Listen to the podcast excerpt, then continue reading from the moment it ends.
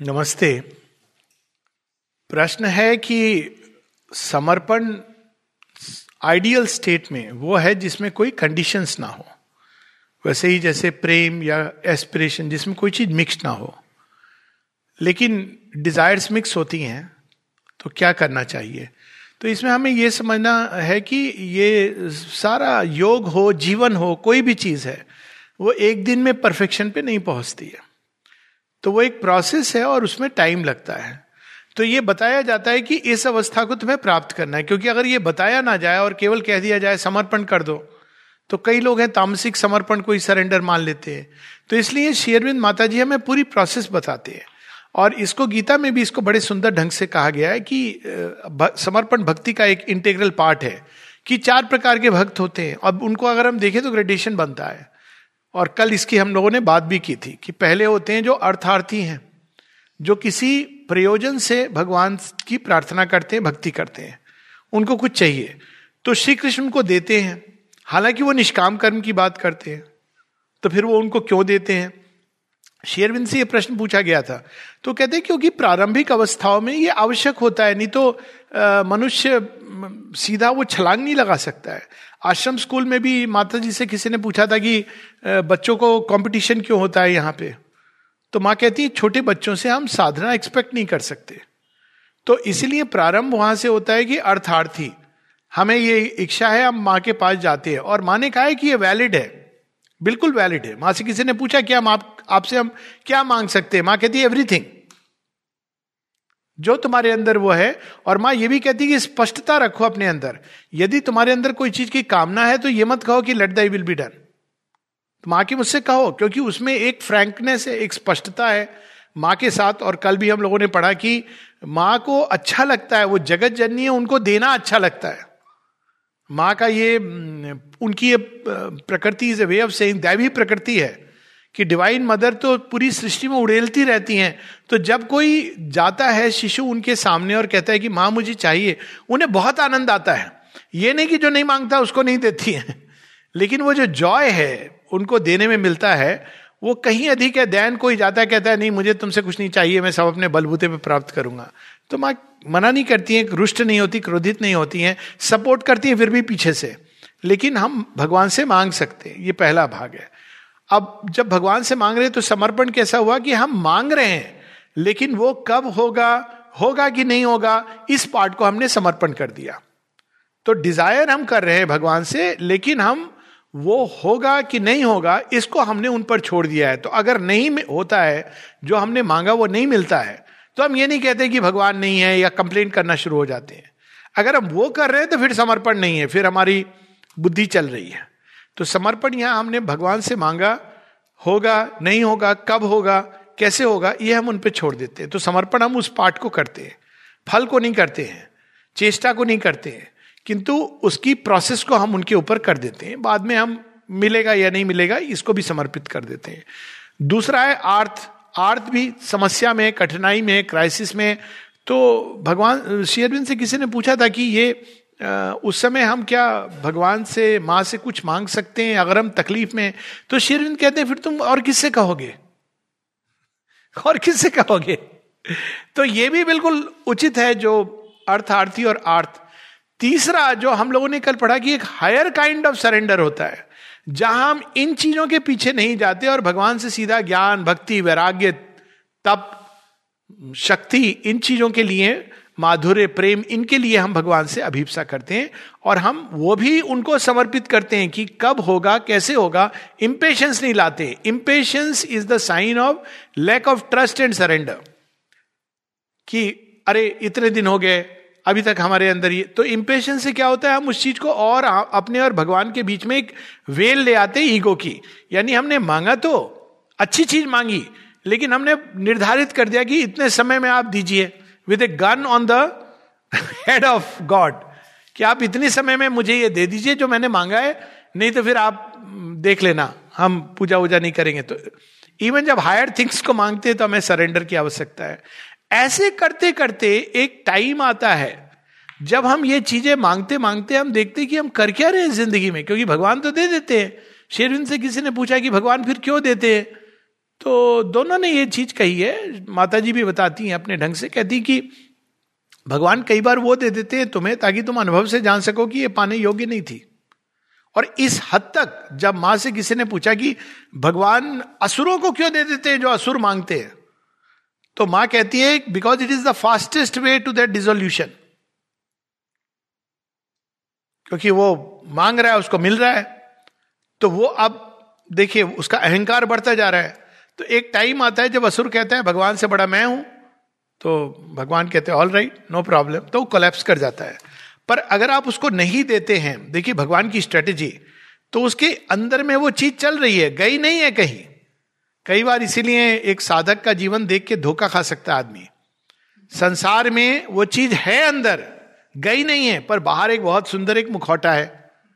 तो यहाँ तो मुखौटे खुल जाते हैं तो वो इस प्रोसेस से गुजरते गुजरते एक समय आता है जब मनुष्य या तो ये देख लेता है कि इन चीज़ों को जो मैं मांग रहा था, चाह रहा था, ये वास्तव में ये है ही नहीं उसके योग्य। और दूसरा, वो उनसे प्रेम करने लगता है जो उसको खिला रहा है, जो दे रहा है। शुरू में बच्चे माँ का भोजन पसंद करते हैं, डांट नहीं पसंद करते हैं। धीरे धीरे जब बड़े हो जाते हैं तो उनको माँ के भोजन की ज़रूरत नहीं है मतलब वो घर में अपना बना रहे हैं, सब सब सक्षम है। लेकिन वो माँ से प्रेम करने लगते हैं, क्योंकि उनको ये चीज़ पता होती है कि मेरी माँ ने मेरे लिए क्या किया, वो एक जेस्टाल्ट होता है। तो उसी प्रकार से हम भगवान से जब मांगते हैं, भगवान दे देते हैं। इसलिए भी, क्योंकि उनको पता है, ये बच्चा है, इसको अभी अगर मैं बिल्कुल ही सीधा कहूँगा let thy will be done तो वो तैयार नहीं है उसके लिए तो वो निषेध नहीं है। ये मांगना या ये समर्पण डिज़ायर लाना निषेध नहीं है।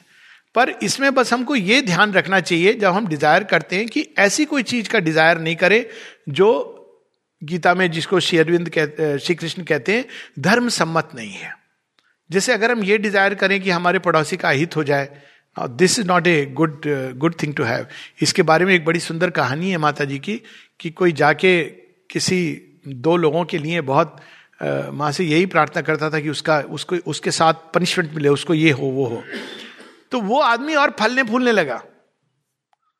तो उसने माता जी से कहा, माँ, मैं रोज आपसे ये प्रार्थना करता हूँ कि उसका हित हो। ये तो और फल फूल रहा है, ये क्यों हो रहा है? कहते नेचुरली तुम उसको मेरी चेतना के कांटेक्ट में ला रहे हो। तो मेरी चेतना का प्रभाव क्या होगा? माँ हंसने लगी। She knew the whole thing she said if somebody comes in contact with my consciousness he will be redeemed because I am not going to punish मैं तो पनिशमेंट उनके डिक्शनरी में ये है ही नहीं वर्ड कंडेम पनिशमेंट ये human invention है। तो वो धर्म सम्मत नहीं है। भगवान उसको ग्रांट नहीं करेंगे। अनलेस किसी की डेस्टिनी असुर जैसी डेस्टिनी हो कि उसने मांग लिया और शिव जी ने वो चीज़ दे दी, लेकिन divine mother will not do it even Krishna will not do it वो घुमा देंगे बात को। तो धर्म सम्मत जो हमारे लिए, जीवन के लिए डिजायर्स हैं, थोड़ा ज़्यादा दे देते हैं भगवान। तो इट इज़ परफेक्टली वैलिड उसमें कोई बुराई नहीं। पर आइडियल है let thy will be done अब आइडियल वो क्यों है? क्योंकि अगर हम एक दृष्टि से देखें तो वो सबसे इंटेलिजेंट मूव है। क्यों इंटेलिजेंट मूव है? जब हम कोई चीज़ मांगते हैं, भगवान दे देते हैं। कई बार हम ये किताबें, वो बड़ी सुपरफिशियल किताबें हैं, जैसे सीक्रेट अगर कोई चीज़ को मांगो, उसी को एक डायलॉग भी था एक पिक्चर में। आप किसी चीज़ को दिल से चाहो तो पूरी कायनात, शिद्दत से उसको देने में लग जाती है। तो ये एक बहुत ही बड़ा, एक भ्रामिक चीज़ है। इसका अर्थ ये हुआ कि संसार केवल अल्टीमेटली डिज़ायर की सेटिस्फैक्शन के लिए बना है। अब मान लीजिए, शिद्दत से, दिल से कई लोगों ने एक ही चीज़ को चाहा तो कायनात को तो प्रॉब्लम हो जाएगी। और उस, अगर किसी एक व्यक्ति को चाहा तो उस व्यक्ति को भी प्रॉब्लम हो जाएगी। कायनात तो कह देगी, ले लो इसका। तो ये सीक्रेट एक बुक थी, बड़ी फ़ेमस लोग बहुत कोट करते हैं। विदाउट अंडरस्टैंडिंग कि this is not how the divine consciousness operate वो एक मैकेनिकल विल समझते हैं कि आपने मांगा और उन्होंने दे दिया। तो कोई ज़रूरी नहीं कि भगवान दे ही। और कई बार हमें यह लगता है कि यह चीज़ अच्छी है, हमें चाहिए और भगवान दे देते हैं। बाद में हमको पता चलता है कि अरे, हम इससे बच जाते तो अच्छा था। तो ये मान करके जीवन में हमेशा चलना चाहिए कि वी कैन आस्क बट अगर वो दे, अच्छी बात है, नहीं दे तो भी कोई बात नहीं है। और इसीलिए सबसे बड़ी विजडम है let thy will be done क्यों? क्योंकि जब हम कहते हैं, भगवान, ये मैं चाहता हूँ, आप दो तो हम भगवान के ओमनीपोटेंस को तो एक्सेप्ट कर रहे हैं, पर ओमनीसियंस को नहीं कर रहे हैं। क्या चाहिए वो मुझे पता है आपको नहीं पता है। मेरी ज़िंदगी है, पर आपका काम है देना। मैंने आपको कह दिया अब आप दे दो। तो शेरविंद क्वेश्चन करते हैं कि इस तरह की जब हम सोच रखते हैं तो कई बार ऐसी जगह जहाँ मन्नत पूरी होती है, बड़ी भयानक जगह होती है असुर बैठे होते हैं, वहाँ पे वाइटल फोर्सेस बैठी होती है। तो इसलिए वो क्वेश्चन करते हैं। लेकिन जब हम कहते हैं let thy will be done तो ये इसके पीछे भाव है कि, हे भगवान, आपको पता है कि मुझे क्या सचमुच आवश्यकता है मेरी, और आप वो मुझे दोगे, ये भी मुझे पूरा ट्रस्ट है। तो let thy will be done वास्तव में बहुत इंटेलिजेंट सेफेस्ट पॉलिसी है लेकिन उसके लिए बहुत ट्रस्ट चाहिए बहुत सरेंडर और डिपेंडेंस चाहिए भगवान के ऊपर क्योंकि तब हो सकता है कि आ, हमें लगे कह दिया हमने let thy will be done दिल में हो रहा है कि ये चीज़ मिलनी चाहिए थी और आपको लग रहा है कि ये तो मेरी जस्टिफाइड अधिकार है और आपके हाथ से छिन गया। तो फिर लगे कि यार मेरे साथ ऐसे क्यों हुआ?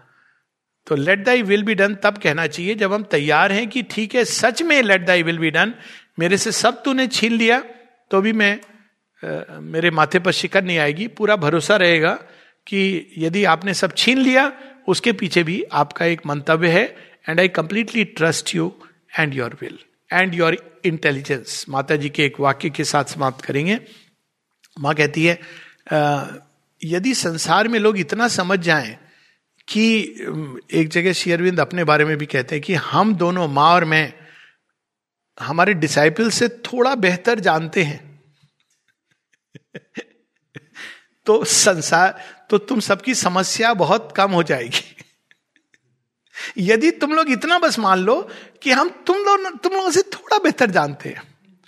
माता जी इस तरह बोलती हैं कि, इसी बात को, कि if mankind could simply trust with that simplicity कि the grace knows better what we want what we need then many complication of life will be sorted out लेकिन मनुष्य के अंदर वो है नहीं।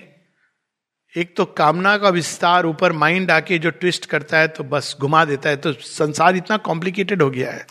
It has lost the natural truth जो spontaneously मनुष्य के हृदय में जागृत होता है। अब वो नहीं जागृत होता है बिकॉज़ हम लोग के सब ओरिजिनल फ़ाइल करप्ट हो गई है। तो it's a very good point to stop क्योंकि अब हम उसी नेचुरल ट्रुथ की बात सावित्री में करेंगे। नमस्ते।